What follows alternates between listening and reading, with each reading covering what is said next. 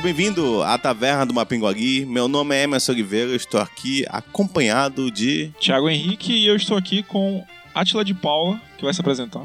Oi, sou Atila de Paula, sou músico, mas também sou diretor da série Encontro das Águas, que esse ano traz um espetáculo todo voltado para trilhas sonoras. Estamos também com Alberto Olá. Carvalho. Tava esperando tu dizer meu sobrenome, que tem Eu zero, esqueci teu sobrenome. tem zero relevância. É porque tem muito Alberto aqui na mesa e não sabia se era ele ou não. Então, estamos aqui reunidos nessa mesa dessa taverna maravilhosa para conversar sobre trilhas sonoras, em filmes mais especificamente. Então vamos lá pro episódio.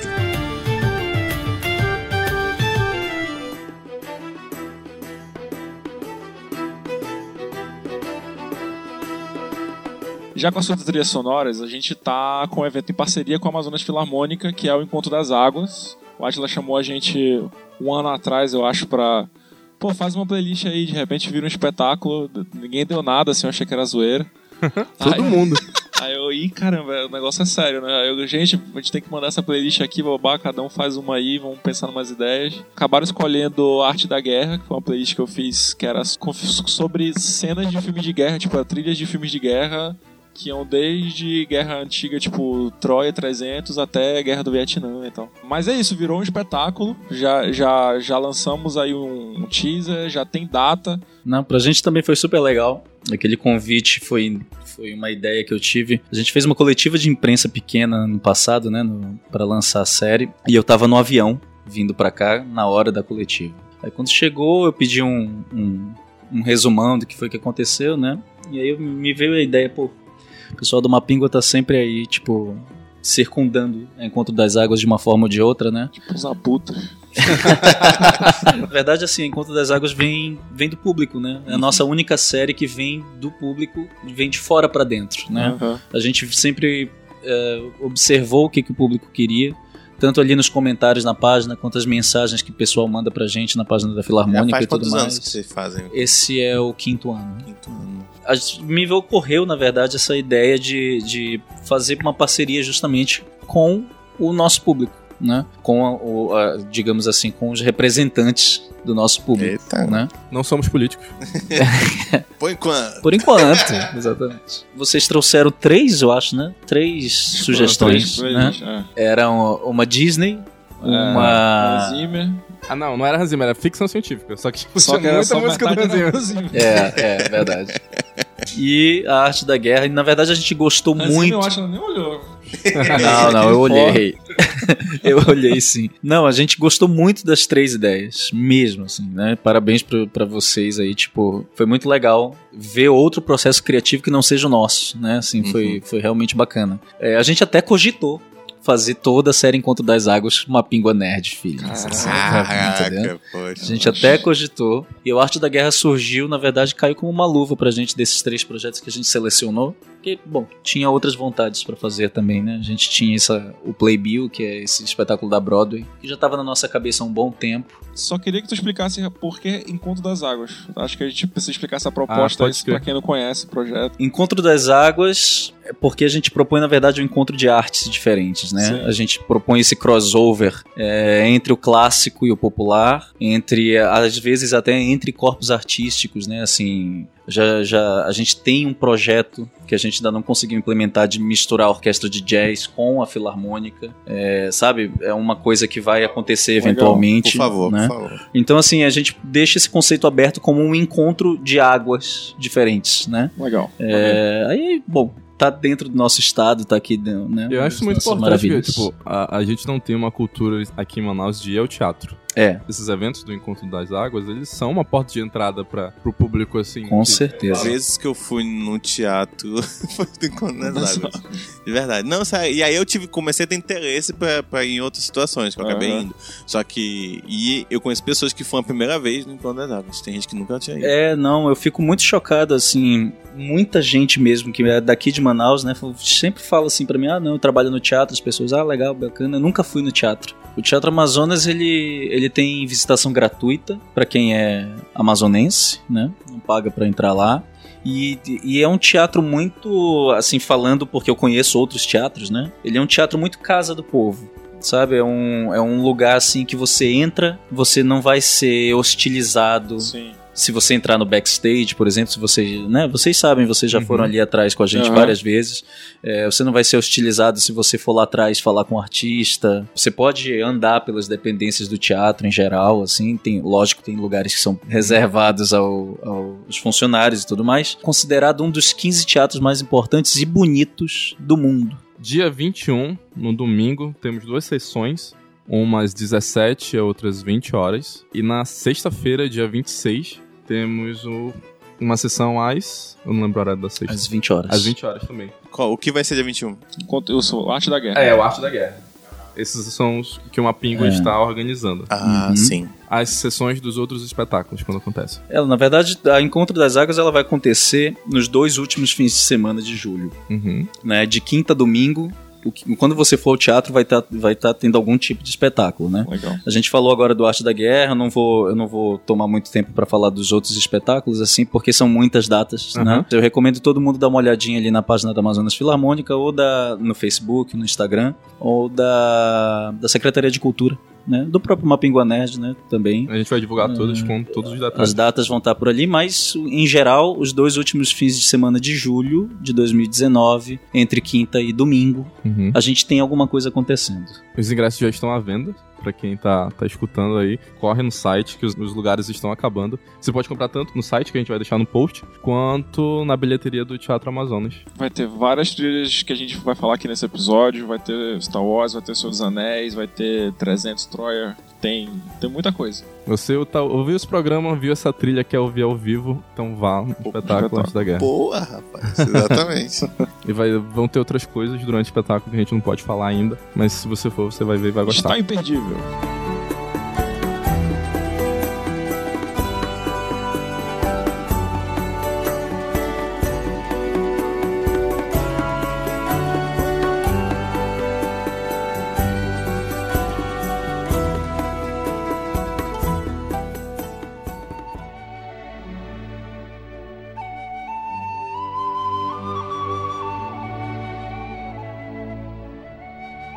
Então, inicialmente, o cinema, lá há 100 e poucos anos atrás, primeiro filme mesmo, Certo. qual era a função da trilha sonora nesses filmes? Não fazer ficar um ambiente constrangedor de silêncio. com as pessoas se ouvindo mastigar e. Tipo assim, vídeo e- e música sempre andaram juntos, mesmo com cinema mudo, porque não combina tu assistir algum negócio sem som. É tipo, as pessoas estavam acostumadas a, por exemplo, assistir o teatro. O teatro tem diálogo, tem som, tem música. Então não fazia sentido um cinema mudo, totalmente Uhum. mudo. Então a, a trilha acompanhava. Sempre tinha um pianista ali, né? É, exatamente. Na verdade, essa coisa da trilha, ela, a história, se a gente for realmente a fundo, a gente vai parar lá no Japão feudal. Olha, eu gosto assim. É, quando a gente tem especialista. Pois é, a gente vai lá pro Japão feudal, talvez até antes disso, no teatro kabuki, que é o teatro tradicional japonês, Sim. né? Já se fazia com música, com trilha sonora, né? Não só para dar um clima, o teatro era cantado, né? Também eventualmente, mas também para representar alguns efeitos da natureza, né? Tinha desde, sei lá, pássaros até água corrente e tudo mais, isso tudo já era pensado na época.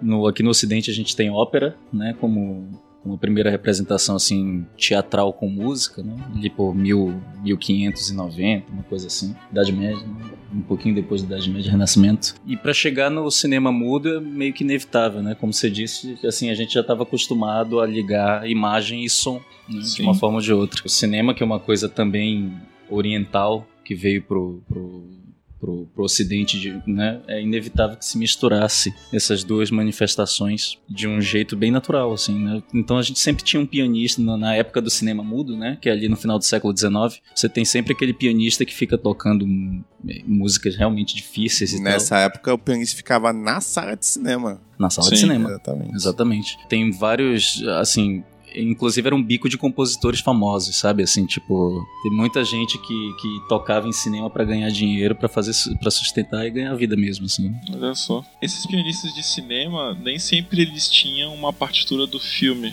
Às vezes eles tinham que tocar de acordo com o que estava na cena, eles viam mais ou menos qual era o clima e, e- e tocavam algo que, que- que combinasse, né? Tanto que qualquer cinema que tu fosse ia ter um pianista diferente tocando uma trilha diferente pra aquele filme. Então o Charles Chaplin foi um dos primeiros diretores a, pô, eu não, eu não gosto muito disso, entendeu? Eu acho que a, a, a, cena que eu fiz tem que ter essa trilha aqui. E aí ele começou a escrever partituras pros filmes dele para ser distribuídos pros cinemas pro pianista tocar aquela partitura em cada cena, assim. Olha sim. Ao mesmo tempo, o Sergei Eisenstein fazia isso na União Soviética, só que soviéticos. Ele não fazia só uma partitura de piano, ele, ele ele pegava os compositores favoritos dele e mandava fazer uma, uma sinfonia inteira. Então, cada cinema tinha que ter uma orquestra tocando pra, pra, pra, pra acompanhar os filmes deles, assim. As pessoas conhecem o Chaplin, mas não conhecem o Eisenstein. Pra, pra quem tá ouvindo, ficar localizado. Ele é um dos pioneiros da, da montagem cinematográfica como a gente conhece hoje. É, ele, o professor dele e um outro amigo, eles criaram um modelo de, de montagem cinematográfica que a gente, existe, que a gente conhece hoje, com cortes, com ritmo, é, não fazer a história linear. Então ele trouxe para ele usou a música isso também como artifício na, na, nas edições da, da, dos filmes dele. É, ele, ele chegou a escrever, acho que vários artigos, ele chegou a escrever livros sobre essa relação do, de narrativa com música, assim. Tipo, ele era meio que um teórico disso, assim. É, apostava muito nisso. Acho que ele é o cara do. do encoraçado Potemkin, que tem aquela famosa das, cena famosa da escadaria de Odessa. Isso. Do carrinho de bebê descendo a escada, assim. Hum, Já sim, foi parodiado sim. em vários filmes. É, desse, Dos do Intocáveis. Eisenstein. Toda vez que você começa a estudar cinema, você vai estudar montagem, edição, é, você acaba por, por, por estudar os, os editores russos, soviéticos, né? Que eles faziam as propagandas do, do, do, do Lenin, faziam toda a, a, a parte de propaganda audiovisual do, do Partido Comunista na época. E assim, eles criaram, criaram um, um método de edição, de montagem, que hoje em dia a gente vê em qualquer filme, a gente vê resquícios disso. Uhum.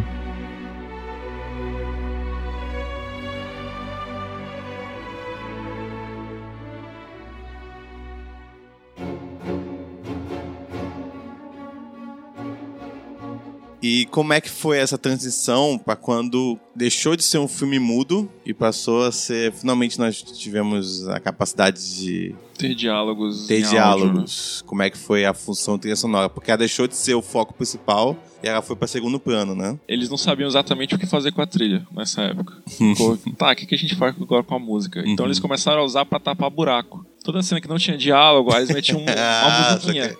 Que nem novela. que nem novela. Aí voltava o diálogo, saía a musiquinha, Aham.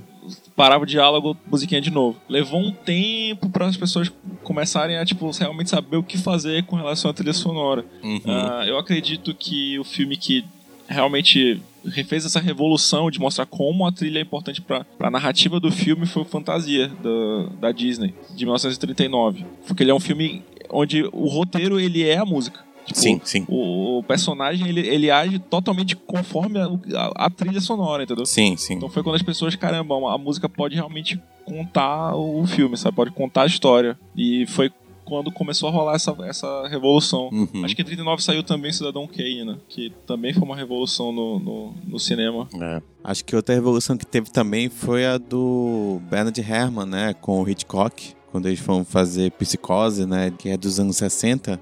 O Herman tinha pouco orçamento, en- então ele preferiu fazer a, a trilha sonora com um instrumento de corda, em vez de fazer com a, com a banda sinfônica de jazz, que era a ideia do Hitchcock. Aham. Ficou até muito melhor, e tanto que tem a, a, né, a, a cena, todo mundo lembra, que é a cena do banheiro, no qual você tem os toques finos né, no violino, que dá a tensão do filme.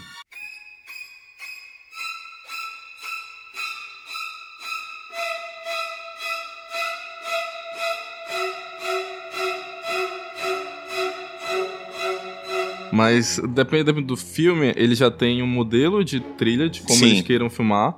E aí, depois que o filme tá filmado, aí eles mandam pro compositor. E o compositor assiste o filme e vai mo- montando a trilha. Mas tem também o Tarantino que escuta a música, aí vai fazendo a cena conforme a música. É que o Tarantino funciona totalmente Tem, diferente tem de qualquer outro diversos, cineasta. né? Tem casos diversos. Por exemplo, a trilha do Harry Potter do John Williams, ela foi feita antes do filme. É, Ah, legal. sim. Não sabia, não. Pois é, pois é. Entregaram assim, tipo, o Ele recebeu a carta de Hogwarts e falou, pô, tema do é isso aí. o tema do Harry Potter, né? O, o famoso ali, o tema Hedwig o, de- o tema de Hedwig, exatamente.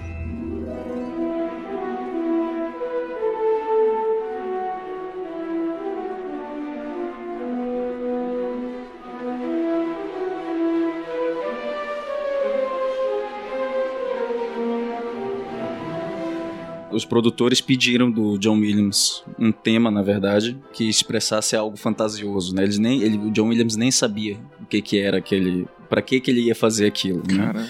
E aí ele escreveu lá, deu uma adaptada lá e tudo mais, e quando os produtores ouviram, eles disseram, não, é, é exatamente isso que a gente precisa, e aí começou a John produção. Williams, do- Vocês sabem que ele nunca assistiu um Star Wars? Sacanagem. É sério? É sério isso, é sério, eu fiquei muito chocado quando eu vi essa notícia, saiu ano Mas é passado. porque ele não quis. É, é bem isso, assim, é, ele, ele deu uma entrevista ano passado pra Gramofone, falando sobre as trilhas que ele escreveu e não sei o que, tal, tal, tal. E aí ele comentou, por exemplo, que ele raramente vê os filmes, assiste os filmes das trilhas que ele escreve, né? Ele assistiu um Indiana Jones, assistiu Uhum. um Superman e tal. E aí, óbvio que o entrevistador perguntou dele, né? Star Mas e Wars? Star Wars, né? Ele falou, nunca assisti nenhum filme do Star Wars. Meu Deus. E aí você fica chocado com aquilo, né? E o cara perguntou, mas por quê, né? Tudo mais. Aham. Se limitou a dizer que ele trabalhou tanto naquelas trilhas, naquela trilha do Star mais. Wars que ele não, não conseguiu mais assim suportar aquilo muito bem. Como músico, entendo. eu entendo ele perfeitamente. Sim, sim, sim, sim. Perfeitamente. Quando você trabalha muito em cima de uma música, você realmente não tem um momento que você não consegue mais suportar ela. Inclusive, eu, eu sei que os músicos da Filarmônica não aguentam mais John Williams. Internas, informações internas. Não é só os músicos da Filarmônica, nós, eu também não aguento. Ó, vazou uma conversa telegram de vocês que vocês não aguentam mais. Exatamente. Mas assim, a gente sabe que o público gosta, né? E, e os músicos também sabem que o público gosta. Então, Uhum. assim, a gente diz, putz, lá vem John Williams de novo. e aí, quando a gente vai executar, Ele é o Ana Júlia do Los Hermanos, É. então, né? é por aí. Pior comparação. Não é. É, não sei, mas quando a gente vai. O que importa é que quando a gente começa a tocar, tipo, vem a energia sim. como se a gente estivesse fazendo pela primeira vez. É acho. uma dúvida que eu tinha, que eu ainda quero entrevistar alguém de uma banda que tem 30 anos, assim. Que é, vocês aguentam ainda tocar a mesma música? Porque deve ser uma coisa muito irritante. Não, você é tocar depois de profundamente. 30 anos, o pessoal ainda tá pedindo aquela música que você compôs, aí você fica. É muito, Tá, é muito difícil. tocar. Não só você fazer a mesma música 30 anos, assim, É. mas você tocar com as mesmas pessoas Também por 30 anos. Nossa.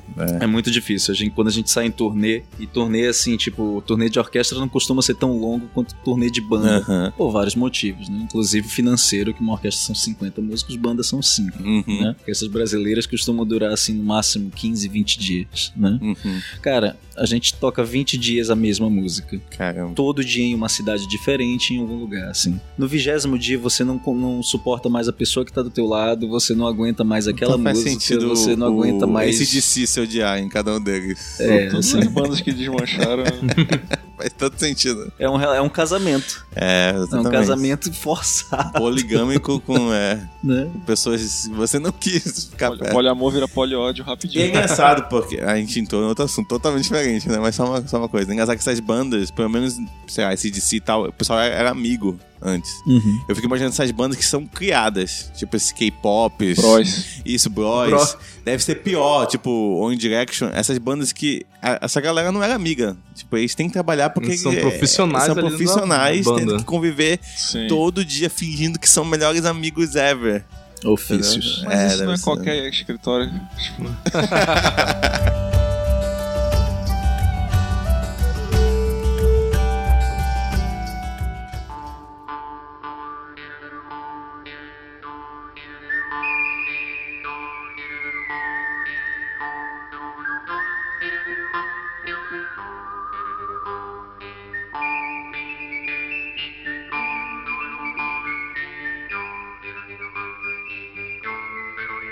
Um dos grandes compositores que existiram foi o Ennio Morricone. maravilhoso. Ele revolucionou a música como um todo, as trilhas sonoras, quando ele foi fazer o Por um Punhado de Dólares, do Sérgio Leone. E aí o Sérgio Leone chegou com ele e falou assim: Olha, Ennio, eu, eu não quero mais música erudita, né? Porque nessa época os filmes de faroeste eram com músicas eruditas. Aham. Então antigamente as músicas eram assim.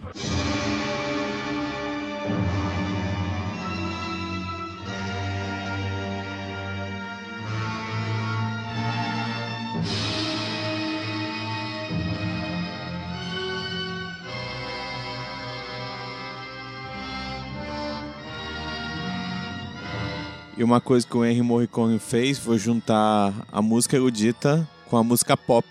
Então ele trouxe mais guitarra, mais piano. E o que, que, o que ele chamava muito na época de música concreta, né? O que, que é isso, a música concreta? Ela consiste quando você pega os objetos que não são musicais, que nem balde, serra, Pode crer. assovio. E aí nasceu essa belezura, que é uma das melhores músicas de todos os tempos, Uhum. que ele fez para os três homens em conflito.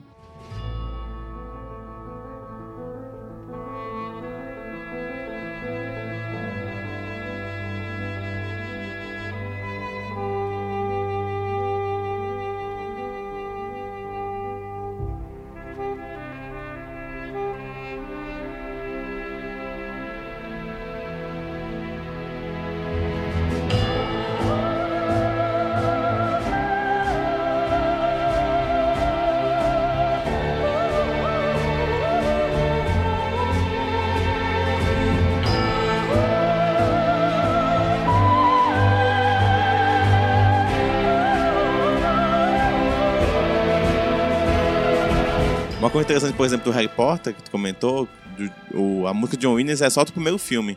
Exatamente. É, quando ele vai indo, tipo, pro terceiro, pro Azkaban, que já é um filme mais sinistro, é a mesma trilha, só que com uma outra Com outra pegada. pegadinha, é, uma sim. pegada mais sinistra. Aham. E Se tu comparar o primeiro filme com a última parte, a- a- o, o oitavo filme, é a mesma, tu, tu reconhece, só que é, é- é tão discrepante, assim, questão, é muito mais pesada. A primeira é tão mágico, mas dá uma ideia de inocência, assim, uma Aham. magia bem infantil.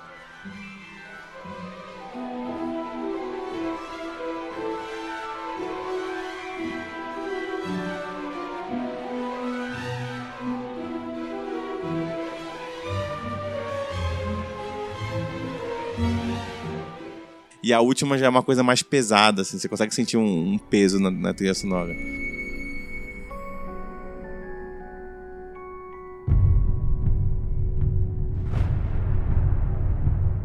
Eu acho interessante também quando eles pegam a mesma trilha, ela vai se modificando através dos filmes. Sim. É, a gente chama isso na música de leitmotiv. Né? Isso. Se expandiu para todas as outras artes, né? Uhum. No teatro tem, o cinema tem, assim, que é você ter uma tema, Um tema ou, ou alguma coisa atrelada, um gesto, A personagem, né? atrelado ao personagem. O primeiro compositor a fazer um leitmotiv na história foi Wagner, né? Richard Wagner? Richard Wagner, sim. Lá no, no fim do século XIX também ali, Uhum. no início do cinema, no início do cinema, né? Vamos colocar assim entre aspas. Uhum. É, o Wagner no Anel do Nibelungo, que é uma tetralogia de óperas, né? São quatro óperas que se, que se ligam, né? Primeira vez que isso acontece também na história.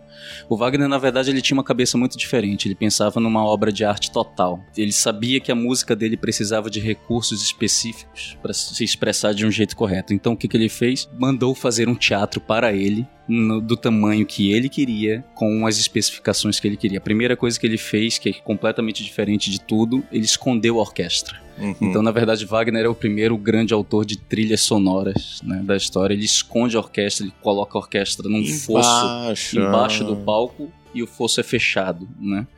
É, de Os forma caras que sufocando aqui.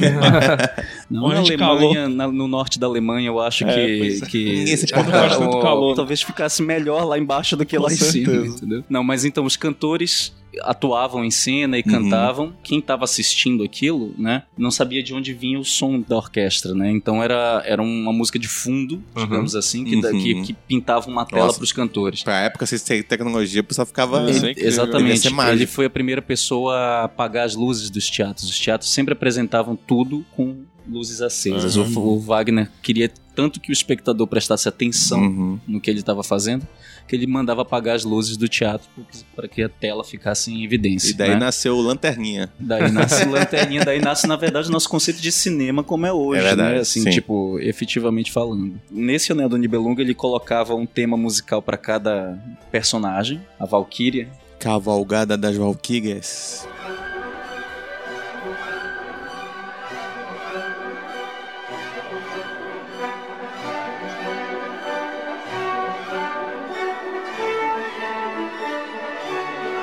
Esse tema famosíssimo é o tema do Votan, que é o Odin, nesse, Votan. nesse, nessa ópera. Nessa, essa tetralogia é basicamente a mitologia nórdica. Uhum. A história da mitologia nórdica contada do início ao fim. E o Votan, que é o Odin, tem esse tema. Então toda vez que se fala o nome Votan, ou que o Votan entra em cena, você escuta. Tan, tan, tan, tan, tan, tan, tan, tan, de alguma uhum. forma. O que você estava falando do Harry Potter, eu, eu fiz esse parêntese aqui para comentar exatamente isso, que essa é a mágica do leitmotiv. É justamente você ter, numa cena em que se cita é, é, o Harry Potter, você vai sempre ouvir Sim. em algum lugar ou de, algum, de alguma forma que o compositor não deixa muito explícito, você vai ouvir o pam, pam. O nome é Leitmotiv? Leitmotiv. Acho que o Thiago agora vai dar um sorrisão. Quem faz Eu muito já isso? falar isso. É. O Howard Shore, né? No Senhor dos Anéis tem muito isso. A primeira cena do Senhor dos Anéis, ela traz os quatro leitmotivs que são tocados em toda a trilogia. É, e eu acho Uhum. engraçado como cada um tem a sua música e eles todos tocam juntos quando a sociedade tá junta. Aham. Sim. E aí que realmente você tem a música total do, da, da Cidade do Anel.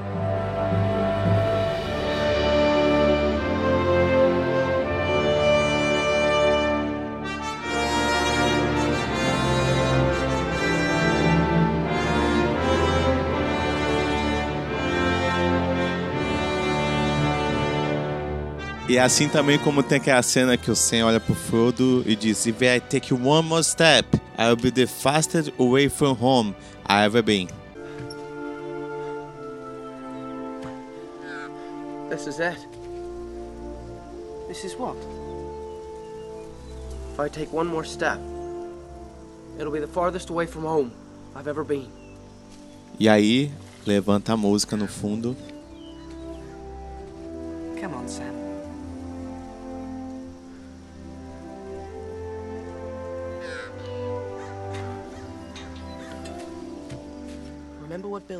Eu tô revendo agora com minha namorada os Star Wars. Uhum. E é engraçado, toda vez que eles tocam no assunto da força, tu já escuta lá no fundinho a música do, da força, né? Aham. Que tem aquela cena, acho muito engraçado o John Williams não ter visto o filme, porque aquela cena do Luke olhando por dois sóis, dois Aham. sóis ali, não é nada. Se não tiver a trilha Se não sonora. tiver a trilha sonora. Nada, nada, nada, nada, nada. assim.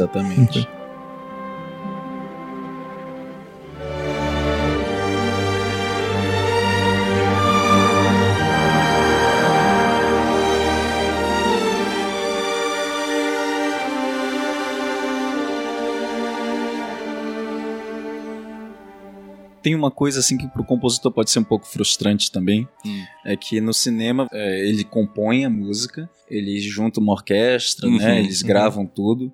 E quando você vai ouvir a música original, não é muito aquela que aparece nos filmes, né? Uhum. Geralmente os editores eles cortam Isso é trechos o trabalho música Sim. do, do montador. né, pra, pra- pra pra puto. adaptar o áudio às cenas. Como você Aham. falou, a cena do Luke, né? Por exemplo, aquela música provavelmente não, não, não era pra estar ali, né? Por exemplo, Sim. o tema do Harry Potter é o tema da coruja, não do Harry Potter, Pois é, né? Que é o tema da Edwige, tipo, Exatamente. não é do Harry Potter, mas a- ela é tão... Ficou, né? Falando do Senhor dos incrível. Anéis, o tema do anel, na verdade, não é o tema do anel. O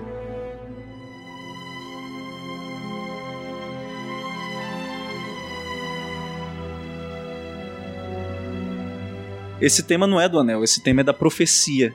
É o tema que abriria né, o, o Senhor dos Anéis, aquela, aquela É, abertura em que se fala tudo ali, né? É, de tipo, essa ah, tem A voz da, da- Da Galadriel. da Galadriel, exatamente. Então, assim, tipo, pra um compositor pode ser um pouco frustrante você Uhum. compor uma coisa tá na tua cabeça. Aham. E aí você vai assistir o filme e espera aí, não, eu não, eu Tem não um exemplo isso. bem extremo disso, que é o 2001, Odisseia no Espaço. Uhum. Kubrick, quando ele contratou pro filme o Alex Noff, e mesmo o Alex tendo feito toda a trilha sonora, o Kubrick decidiu não usar nada e voltar a usar músicas clássicas no filme todo, né? Aham. E o Alex Noff ficou tão puto que ele, depois que o filme saiu, ele foi e lançou em CD a trilha sonora, sonora né, que ele tinha feito, e que muita gente considera tão boa quanto que foi usado no filme.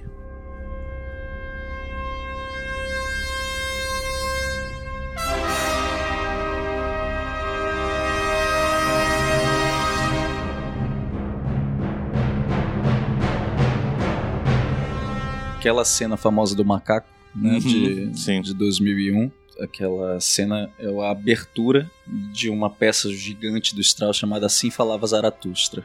Uhum. Que o Kubrick adaptou e colocou é. ali e ficou épico, né? Ficou, Ficou épico, emblemático, não, assim, certeza. Acho que coisa- não foi feito é, pro filme, né? Tipo, Mas ele não foi feito várias músicas filme. prontas, encaixou no filme e o cara Exato. que compôs a música pensada pra cada cena. Vocês sabem que aqui a gente teve um caso, um caso muito curioso no, com Vila Lobos, é, que, que é o nosso compositor brasileiro, né? Nosso Uhum. maior compositor brasileiro, provavelmente. Teve uma, um grupo de americanos que contratou ele para fazer um filme, né? Para escrever a trilha sonora de um filme.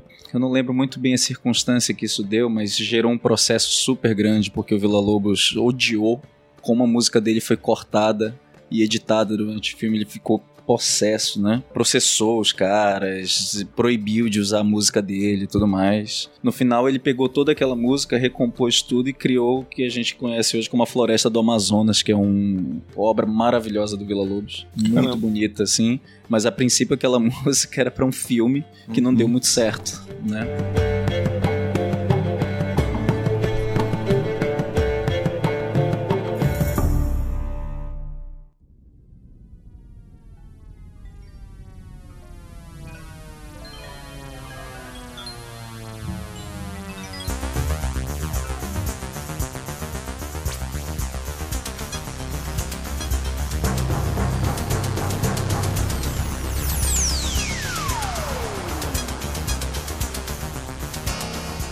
Funciona a relação entre o diretor e o compositor? Como é que eles trabalham juntos?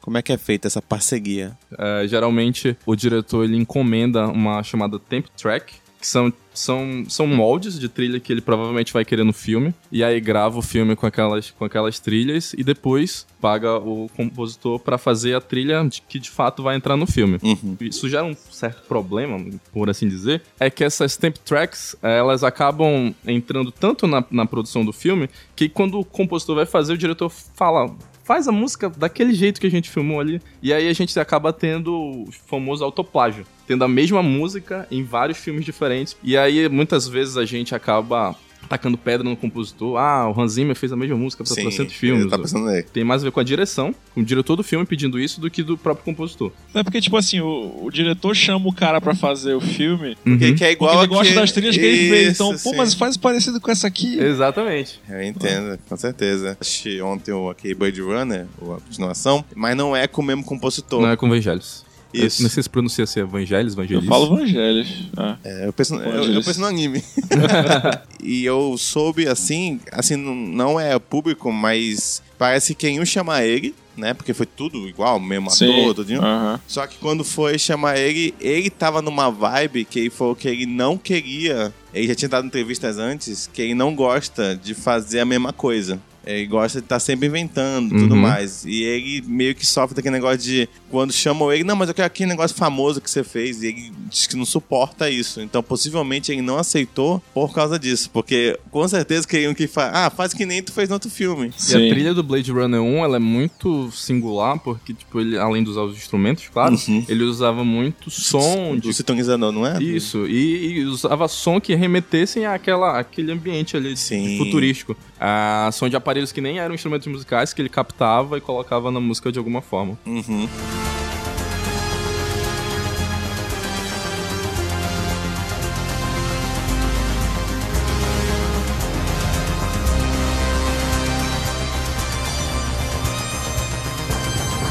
É, e tem os casos também mais específicos, como o Atila falou do, do John Williams, Uhum. que ele fez a, ele compôs a música e depois se inseriu no filme. Uhum. No Interestelar, por exemplo, o Nolan deu trechos do roteiro pro Hans Zimmer compor a música. Então, Uhum. tipo, o Hans Zimmer não viu nem o filme e ele nem sabia a história toda Aham. pra compor. E é muito legal, tipo, a trilha do, do, Eu gosto demais. do Interestelar, ela foi gravada, ah, pelo menos os principais temas, dentro de uma igreja. E aí eles foram atrás de uma igreja que não tivesse tráfico em volta pra eles para eles poderem gravar e acharam uma num, num bairro periférico de Londres, que é tipo é rodeado por prédios que aparentemente eram, eram cortes, né? Então não tinha rua em volta. Aí eles foram pra essa igreja, entupiram a igreja de, de microfone pra poder ter a melhor captação lá do, do órgão.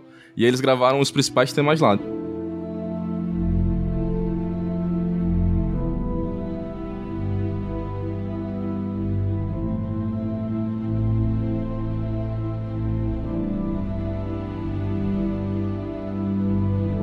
Atila, eu sei que ele particularmente não gosta muito do Hans Zimmer. Eu assistindo alguns, algumas entrevistas, entendendo um pouquinho mais o trabalho dele, eu entendo um pouco da posição do Atila. Não é uma questão de não gostar, né? É, a música do, do Zimmer tá muito atrelada à imagem, eu acho, assim, sabe? Uhum. Quando você escuta ela é, distante daquela referência da imagem, eu acho que ela perde muito poder, muita, muitas qualidades que ela ganha quando ela tá atrelada ao filme. É, mesmo que ele não tenha escrito aquilo pensando num filme e tudo mais, ele usa moldes de composição que facilitam o trabalho dele um pouco, Uhum. né?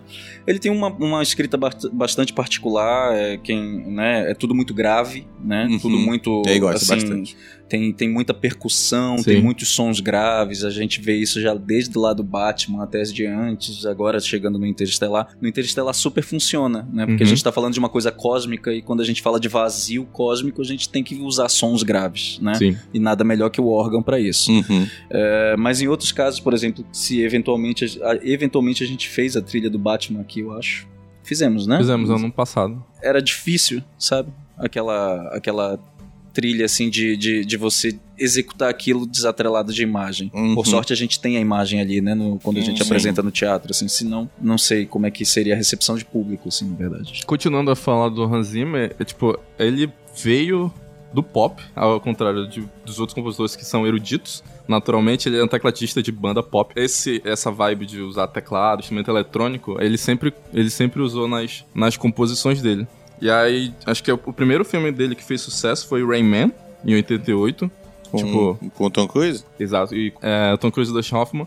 E aí isso catapultou a carreira dele. E em 94 ele foi chamado pra compor junto com o Elton John o Rei Leão, que a trilha é fantástica. Assim, ele, assim ele, ele não tem nem o que falar. Tipo, você escuta, você se arrepia, você chora. E todo mundo quer ver no live action. Foi outro também que reclamou que o Elton John, quando ele escreveu a música do.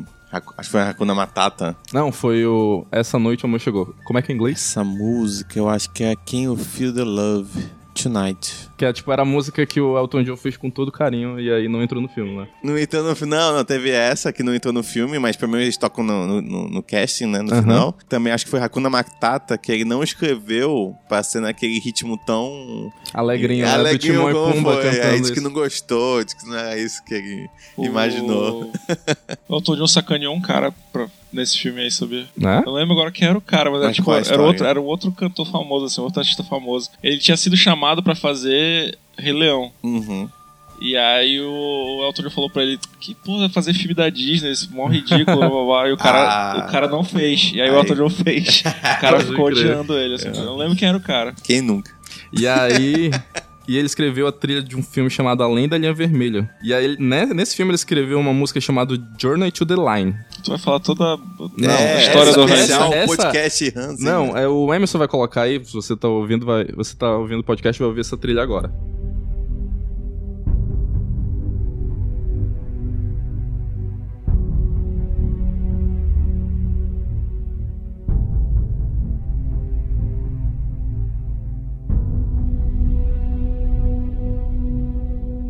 Essa trilha ela é composta por cinco acordes principais, que, tipo, ele se repete na carreira dele todinha.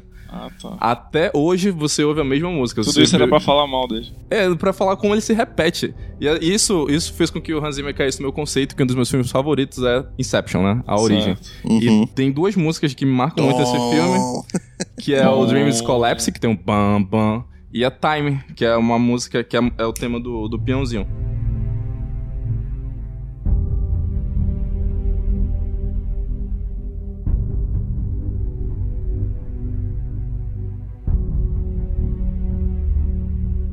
Sim, E a Time é uma cópia do Journey to the Line. tô ligado. Quando eu descobri isso, tipo, eu fiquei chocado. Eu falei, caraca, uma das minhas músicas favoritas é, uma, é meio que uma O- cópia. O, o Pirata do Caribe também, não é Hans Piratas Zimmer? do Caribe é... É uma cópia igualzinha. Então, a, a história do Piratas do Caribe é tipo assim, era o Alan Cara, é a Silvestre. mesma música. É o Alan Silvestre que foi, que foi cotado pra fazer a trilha. Aham. Aí ele abandonou o projeto. Aí contrataram o Hans Zimmer pra fazer o tema principal. Tipo, ele tinha 20 dias pra fa- entregar isso. Ah, aí ele virou uma noite.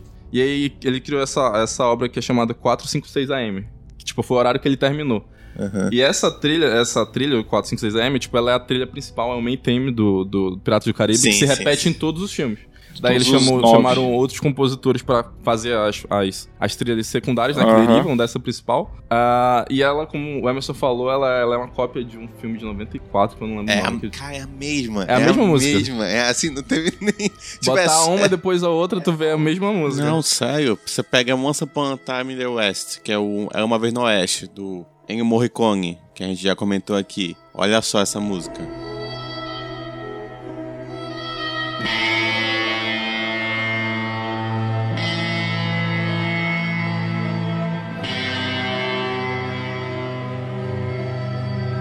E aí você pega a música do Hans Zimmer de Piratas do Caribe 3.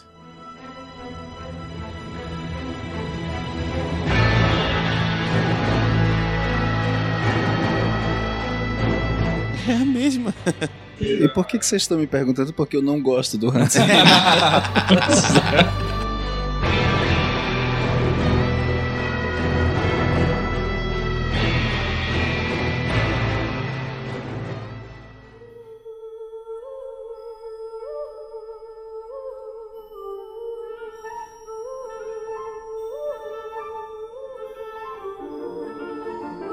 A trilha sonora deve roubar o filme, naquele sentido assim de ela chama tanta atenção que você é tirado pra escutá-la, ou ela deve só seguir e deixar você apreciar mais o filme.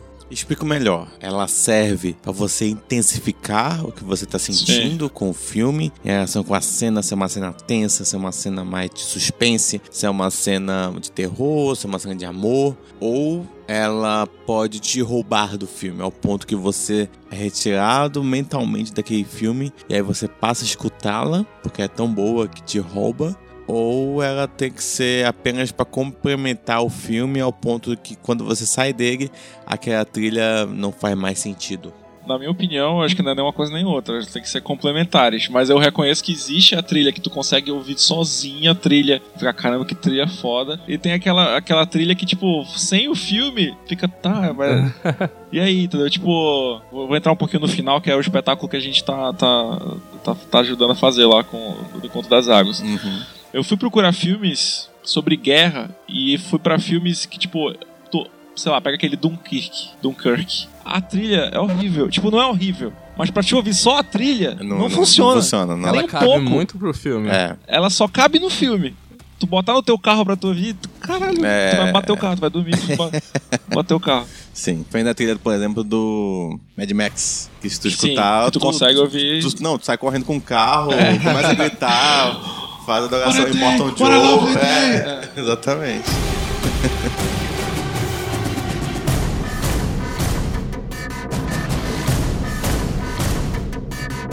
Sou um pouco mais xiita. Eu acho que uma trilha boa, ela tem que ser, sim, ouvida fora da... Ela tem que ser tão boa no cinema quanto Uhum. fora dele, Ah, sabe?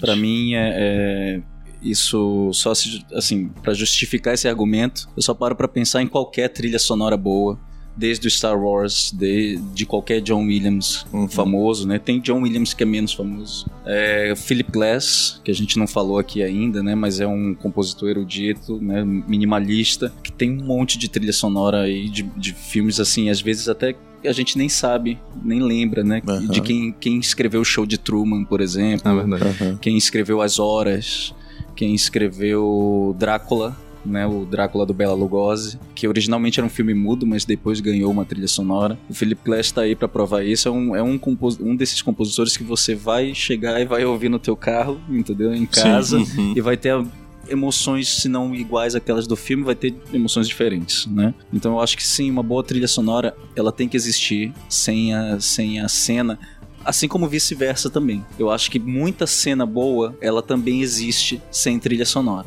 Sim. Sim. É mais difícil, né? Porque Aham. como a gente falou lá no início, tá muito a- a- o, o áudio, o som Muito é muito importante, Muito né, para compor, para fazer uma composição cênica, Uhum. né? Mas eu acho que, que as grandes cenas de cinema elas Sim. sobrevivem sem trilha sonora, sabe? Ah, sim. Em GIFs, geralmente. Na internet. É, exatamente. Ah, se você ah, vamos parar para pensar numa assim Rock. Titanic. Rock. Rock subindo a escada. O Rock subindo a escada, Titanic, a É. cena ali do Jack e da Rose na Uhum. frente do, do navio. Sei lá, tem tantas outras cenas que a Sim. gente poderia citar. O... Uma vez eu dei um, eu dei um, um curso para adolescentes sobre cinema, games, um bocado de coisa. E aí uma das aulas era sobre trilha sonora, a importância da trilha sonora, né? E aí eu fiz essa brincadeira que o Thiago falou, que é pegar várias cenas de filmes e, e- e tirar a, a- tem- isso como o Thiago falou, tem muita internet, assim, essas cenas sem a trilha sonora, pra ver qual é a potência delas. Assim, a cena não é nada, não é nada, assim. Tipo, a cena, o tubarão, ele é a trilha sonora. Se você tirar aquele tananana, É só você- água. É só água se movendo, você não sente o perigo se aproximando, é, é- some Uhum. a existência de qualquer Sim. tipo de, de tensão. E a cena, por exemplo, que é uma que eu me arrepio, não importa quantas vezes eu assisto, que é a Seus Anéis, quando chega os o discurso do rei. Nos campos de Pelennor. Right, right now, right for Ah, ring. o Telden, sim. E aí a câmera abre, é lindo. Na É da a imagem é bonita, cavalgada dos Rohirrim. mas sem ter a, a música ali no Sim. fundo, não é a mesma coisa. Tipo, aqui a música dá uma. Right now! Right now! Right! Right for ruin and the world's ending! Eu me arrepio todinho, não importa o negócio, cara. Essa cena é incrível.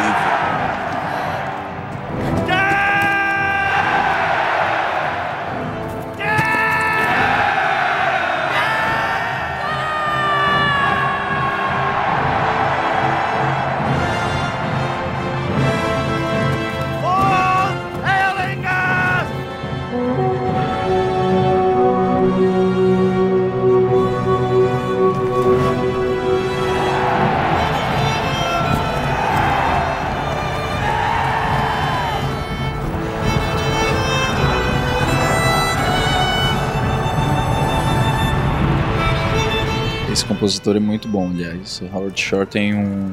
Esses, a gente vai entrando num padrão né, de compositores quando a gente Uhum. para pra perceber assim que tem alguns que fazem trilha melhor do que, do que os outros, Uhum. né? É. Mas é, no caso do Howard Shore, do, do John Williams, né? São, cara, eles são autores que eles são tão bons naquilo que eles fazem que como você tinha comentado, os diretores já encomendam trabalhos deles cegamente. né? Sim, Assim, sim. Tipo, ah não, a trilha Faz do aí. Howard Shore faz aí e aí tipo vai dar certo. É, e tem, tem, tem diretor que gosta tanto do, do cara que eles viram meio que parceiro nos filmes, né? Exatamente, que é o caso, por exemplo, do Danny Elfman com o Tim Burton. com Tim Tim Burton, Burton, por exatamente. exemplo, né? Sérgio Já. Leone Morricone também. O Morricone, exatamente. Isso, o Steven Spielberg com o John Williams. Spielberg com John Williams. Foi ele que Exatamente. indicou até pro George Lucas quando foi fazer Star Wars. Ele falou, até esse cara aqui. Aí eles fizeram primeiro o. Eles estavam trabalhando juntos no Indiana Jones. Uhum. Aí o... foi lá que o George Lucas conheceu o John Williams e falou: ah, compõe pra mim.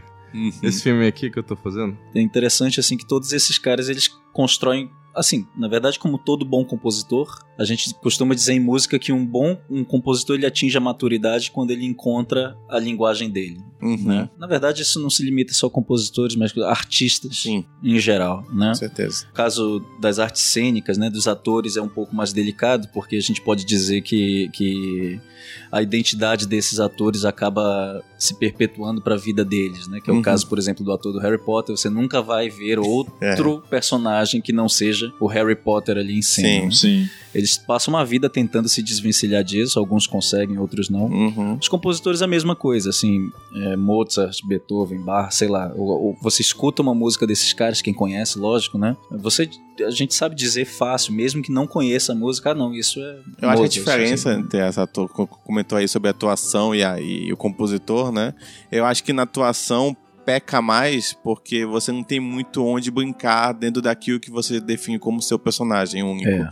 Na composição você pode ter uma linha de- que, que segue a tua composição, mas você pode ir para vários lugares que você ainda consegue identificar como, como aquele compositor, né? Que a gente fez, a gente comentou isso, por exemplo, do, do Harry Potter, a gente falou da música principal, que você pode mudar a música, deixar mais pesada, mais tensa e tudo, e mesmo assim ainda ser a mesma, né, a mesma lógica ali de música, né? Sim, Então sim. eu acho que para compositor dá para você ter uma, uma, uma linguagem, né, um, um- uma assinatura sem prejudicar a obra. Coisa interessante também quando a gente fala desses grandes caras assim que compõem essas trilhas. Não sei se vocês sabem, mas em geral eles não eles não escrevem mais a música deles, né? Eles têm um, um contingente enorme de assistentes, cada um para uma função distinta dentro da música, e aí eles escrevem um trecho Uhum. do, né, uma ideia geral do que, que vai ser aquela música. Alguns até escrevem um tema, sentam no piano, colocam lá sua, suas notas, suas cifras, o que quer que seja. Aí eles passam esse, essa informação pro exército deles e o exército deles é, compõe o resto, Sim, sim. né? Esses assistentes compõem o resto da Tipo, música. É tipo Maurício de Souza. É, tipo, é tipo um mangaká mesmo. Tem É. o mangaká que ele faz só a paradinha ali, aí, tipo, cenário, toda a parte de trás, contou, é tudo. A galera já sabe qual é o estilo dele, já É. sabe tudinho e... já Pois todos tá- os é. assistentes. Acho Pois que é. toda pessoa que cresce num nível muito alto vai começando a... Isso, isso vai muito da identidade, como, tá- Uhum. como a gente tá falando, né? Assim, tipo, os assistentes do John Williams, eles não só são instruídos pelo próprio John Williams a fazer as coisas daquele jeito, mas eles já conhecem a identidade do chefe deles. Uhum. Então fica muito mais fácil você trabalhar. Isso a gente vive, né? No nosso dia a dia, assim, com, Aham, com quem a sim. gente trabalha, a gente sabe, né? O Certeza. jeito que a pessoa trabalha, assim. E com música não é, não é diferente. Não, é engraçado, porque, tipo, eu, eu sou redator, trabalhei com vários redatores. E, tipo, às vezes eu, eu pegar um texto de um anúncio, eu sei quem foi o redator que escreveu. Só de É. olhar o texto. Isso aqui tem cara Pois de é. ser o fulano, isso aqui É. é o Beltrano. tá uma Acho merda. que se qualquer profissão, Não. acho que tu- profissão que tu tem Sim. que imprimir um, um estilo, você Sim. acaba ficando marcado. Exatamente.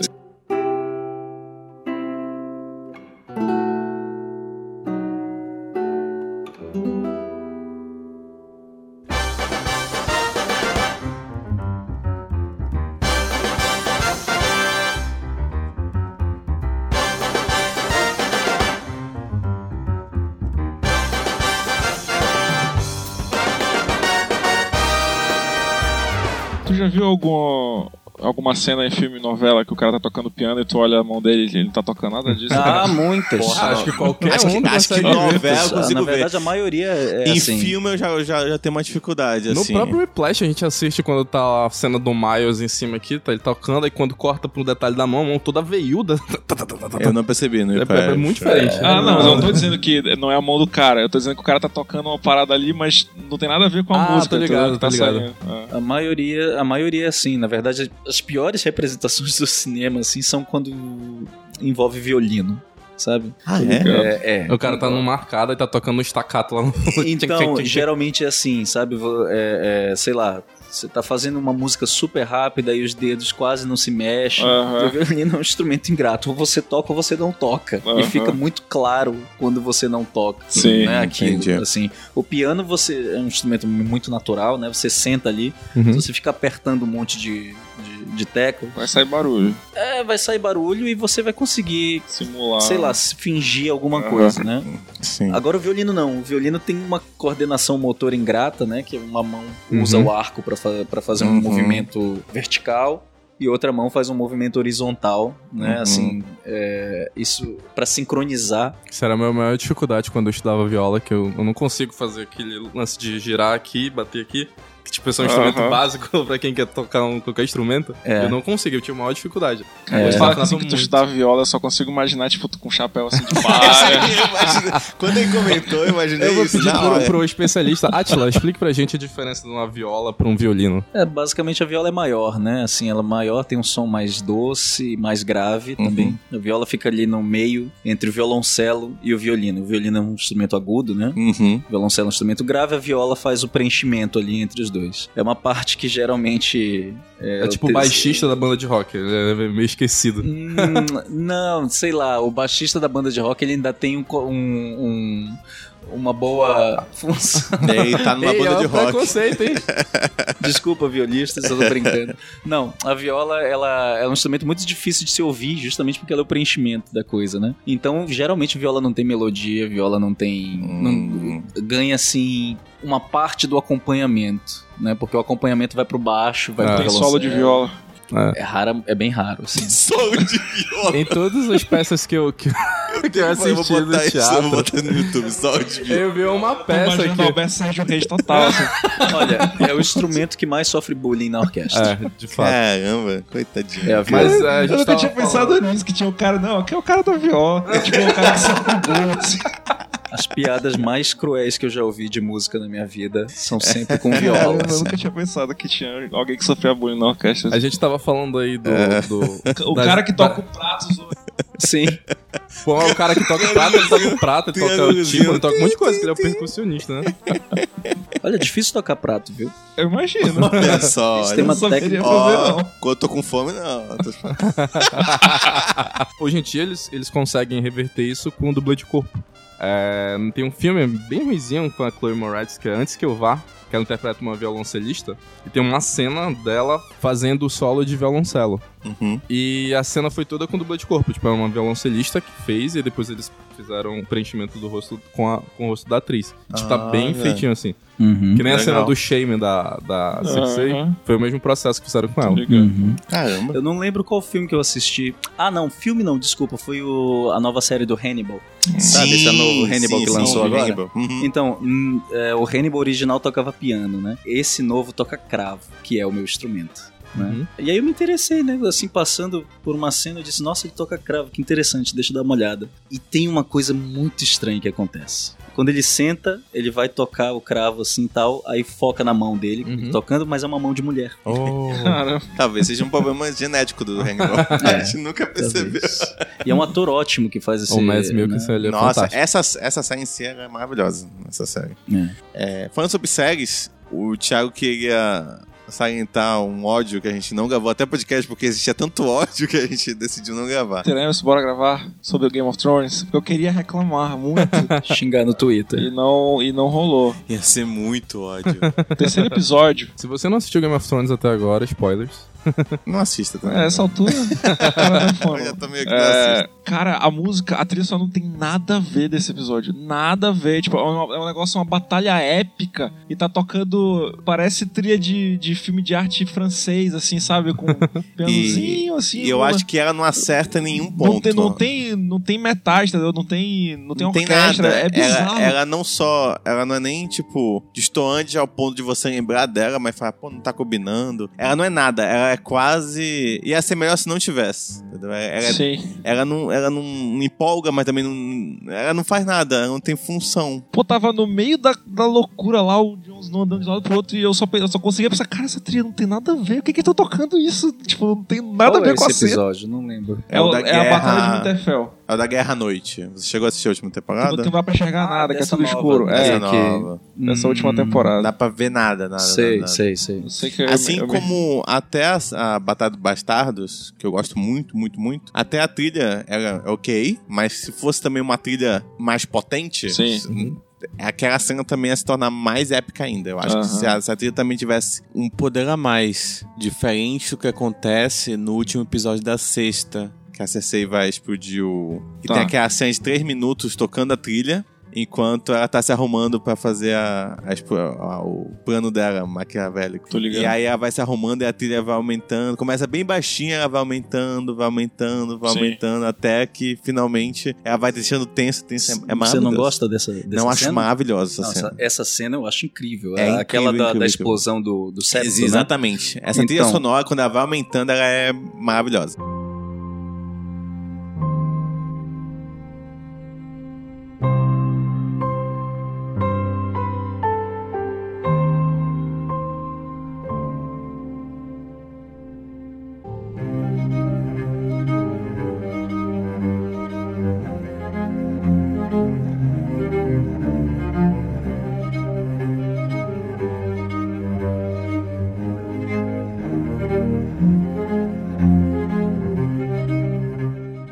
Esse, esse momento é fantástico, assim, eu acho que na verdade em questão de trilha sonora, vou fazer um comentário aqui um pouco ingrato, assim, né, vou me meter nesse papo, a trilha sonora do Game of Thrones é muito ruim, Uhum. em geral. Ela é do Sim. indiano, né? Quando É, ele o indiano Shah... Ramin Javard. Que é o mesmo do Pacific Rim. Que é do caralho. É, não, essa é boa demais.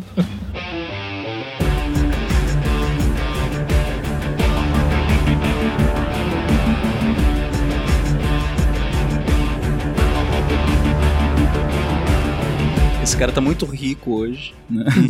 Vocês podem imaginar. Tava comentando com com Guilherme Manes, que é um dos nossos arranjadores do Encontro das Águas. Ano passado a gente fez o Game of Thrones, né? a trilha. A gente conversa mais trocando e-mails hoje em dia do que do que por telefone ou qualquer coisa, né? E aí nessa troca de e-mails tem lá em algum momento assim que ele me manda o, a trilha do Game of Thrones, né? Assim, ó, tá, tá aí, né? O Game of Thrones e tal.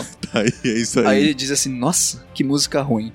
aí eu respondo o e-mail, né? Imagina que esse cara tá podre de rico hoje. Ele responde um e-mail seguinte assim, meu Deus, que inveja. Precisa de tão pouco. Precisa. A trilha do Game of Thrones, em geral, é muito ruim Uhum. né? Você tem aquele tema famoso que musicalmente ele é muito fraco, ele se apoia num- numa, numa assim fica um acorde maior, um acorde menor, um acorde maior, um acorde menor, só que basicamente é a mesma coisa, Uhum. né? Aquilo que acontece com Harry Potter a longo prazo que você estava comentando, Sim. comentando que no começo tem um clima mágico, depois tem um clima mais pesado. Isso se dá por causa das tonalidades em que o tema vai se desenvolvendo, né? Ao Uhum. longo da, da coisa começa um tema menor, mas com uma orquestração mais leve. Depois, quando você quer uma, uma, uma cena mais pesada com aquele mesmo tema, você usa uma tonalidade musical que tenha esse afeto, né? É complicado entender, mas assim, a- as tonalidades da música são como cor pra gente, pro músico, né? Assim, Uhum. a gente escolhe se a gente quer fazer uma cena escura ou clara, é, escolhendo a tonalidade correta. Chama-se anestesia. É, sinestesia é uma- é coisa. É, um- é quase assim, pra quem é músico erudito, mas pra quem é músico popular também, é quase um must have, assim, sabe? Uhum. Você, a gente tem que aprender a usar a imaginação ou, ou conseguir visualizar uma coisa que não está ali, né? Através de som. Em geral, as pessoas veem cores, tem gente que vê formas, né? Sim. É, tem gente que vê as duas coisas Uhum. efeitos diferentes, né? Cheiros e tudo mais, assim, tudo isso os músicos têm essa, essa, essa loucura de fazer. Mas, mais do que uma loucura, também é importante frisar que isso é, que isso é um afeto que se passa pro público, né? Tanto que a mesma música, com tonalidades diferentes, causa efeitos Diferentes. diferentes na pessoa que tá ouvindo, né? Uhum. Ainda mais atrelado à cena. A do Game of Thrones se baseia basicamente no mesmo teminha que é o tan tan tararim tan tariram. E aí vai pro acorde menor. Tan. Tara maior, tira, ta, tiraram. Menor. A mesma coisa, fica repetindo Uhum. maior, menor. Isso é meio pobre de usar, né? Mas bom, pegou, né? Eu- Pegou e, e, e tá aí. Assim, a pegou porque a série é boa também. né? É, Tipo, atrela, atrela o sentimento. É, ah, se podia tipo, caraca, ser, eu vou ver Game of Thrones agora. Michel Teló no início, se bombasse, Olha, ia bombar. É verdade isso, sabe? Se a gente para pra pensar o quanto de série ruim que tem a trilha muito boa, sabe? Uhum. E fazendo a pesquisa pro Music Station ano passado, eu assisti muita coisa, né? Nossa, tinha tanta série tão ruim, mas com trilhas tão legais, assim, sabe? Tipo, mas não pega, a música não pega de jeito nenhum porque a série não pega, né?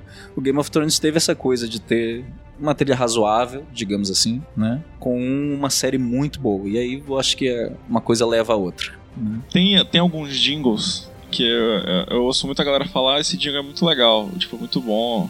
E eu, eu não acho que o jingle seja bom. É porque ele repete tantas vezes Sim. que a pessoa decora e na É cabeça dela é bom, mas não é bom. E, tipo, e- e até o chiclete parece que é uma qualidade do jingle, mas às vezes é uma qualidade da repetição só. Sim. Tipo assim, tem. Eu não vou falar qual é o jingle, mas tem um jingle que todo mundo sabe que toca aqui em Manaus no rádio o tempo inteiro. Que todo mundo, "Nossa, esse jingle é muito legal. Eu, eu- eu- ele é legal ou tu decorou ele porque ele toca, tipo, 40 vezes por dia na rádio 5 anos? E eu vi uma, eu vi uma vez uma, uma análise psicológica disso, que é a questão de que como tu lembra daquilo muito, isso engana teu cérebro. Teu cérebro Sim. acha que se você tá lembrando Acha que é bom. É porque é bom. É porque é bom, deve É. ser bom, porque, porque você não tá esquecendo disso. Porque a gente Sim. tem que esquecer coisa ruim e lembrar das coisas boas.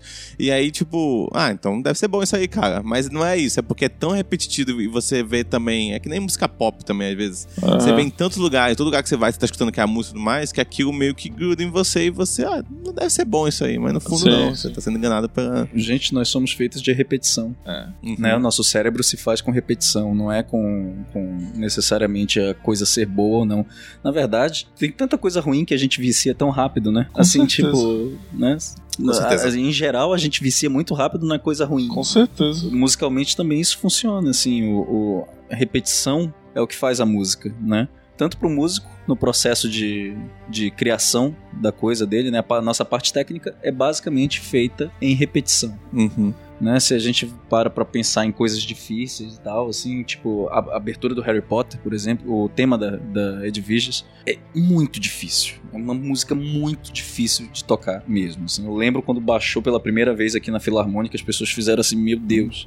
E De coisa magia, naquele, né? Ah, É, então, naquele, naquele documentário que eu citei, né, sobre esse tema, aham. o assistente do John Williams, que, que foi o cara que ah, mixou o instrumento original do tan, Ah. tan, tiran, tan, né? Ele foi a pessoa que regeu a orquestra na, durante a gravação do tema, né? Ele falou, é muito é um tema muito difícil e tudo mais. Ele, ele fala a mesma coisa que a gente sentiu na Filarmônica quando a gente fez. Ele diz, quando a gente colocou as partituras na, na, pra orquestra, né? Todo mundo chegou, sentou, abriu seus instrumentos, aí olhou, todo mundo arregalou o olho, né?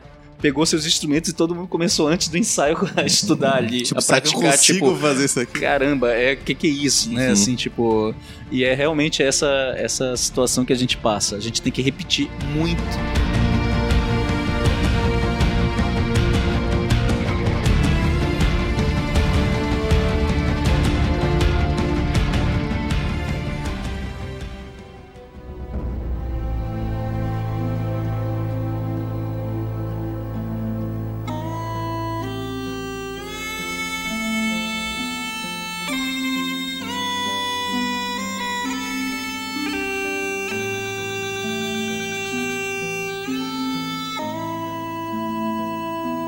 Queria saber, nem sempre qualidade se reflete em dificuldade, ou dificuldade se reflete em qualidade. Como, por exemplo, na música. Música mais simples, como do Superman, acho que é, é- é bem mais simples, né? Do que Com do Harry certeza. E ela continua sendo boa, tanto que. O próprio Star Wars, na verdade. é. Exatamente. O Star Wars, se eu não me engano, quando eu comecei a aprender, a aprender teclado, foi uma das primeiras músicas que a gente aprende é do Star Wars. né? É, é. Nem sempre se- se- significa que aquilo é bom ou ruim. O que você vê que, que dá significado pra música, o que tu vê que, pô, isso aí é de qualidade. Ser fácil não, não significa, né? Uhum. Então, voltando no Superman, Superman tem a máxima que ele chama o nome do filme, né? É, ele conseguiu fazer uma música que fala, tan, né? Tipo, tu, Sim. tu consegue escutar Superman. quase. É, Superman.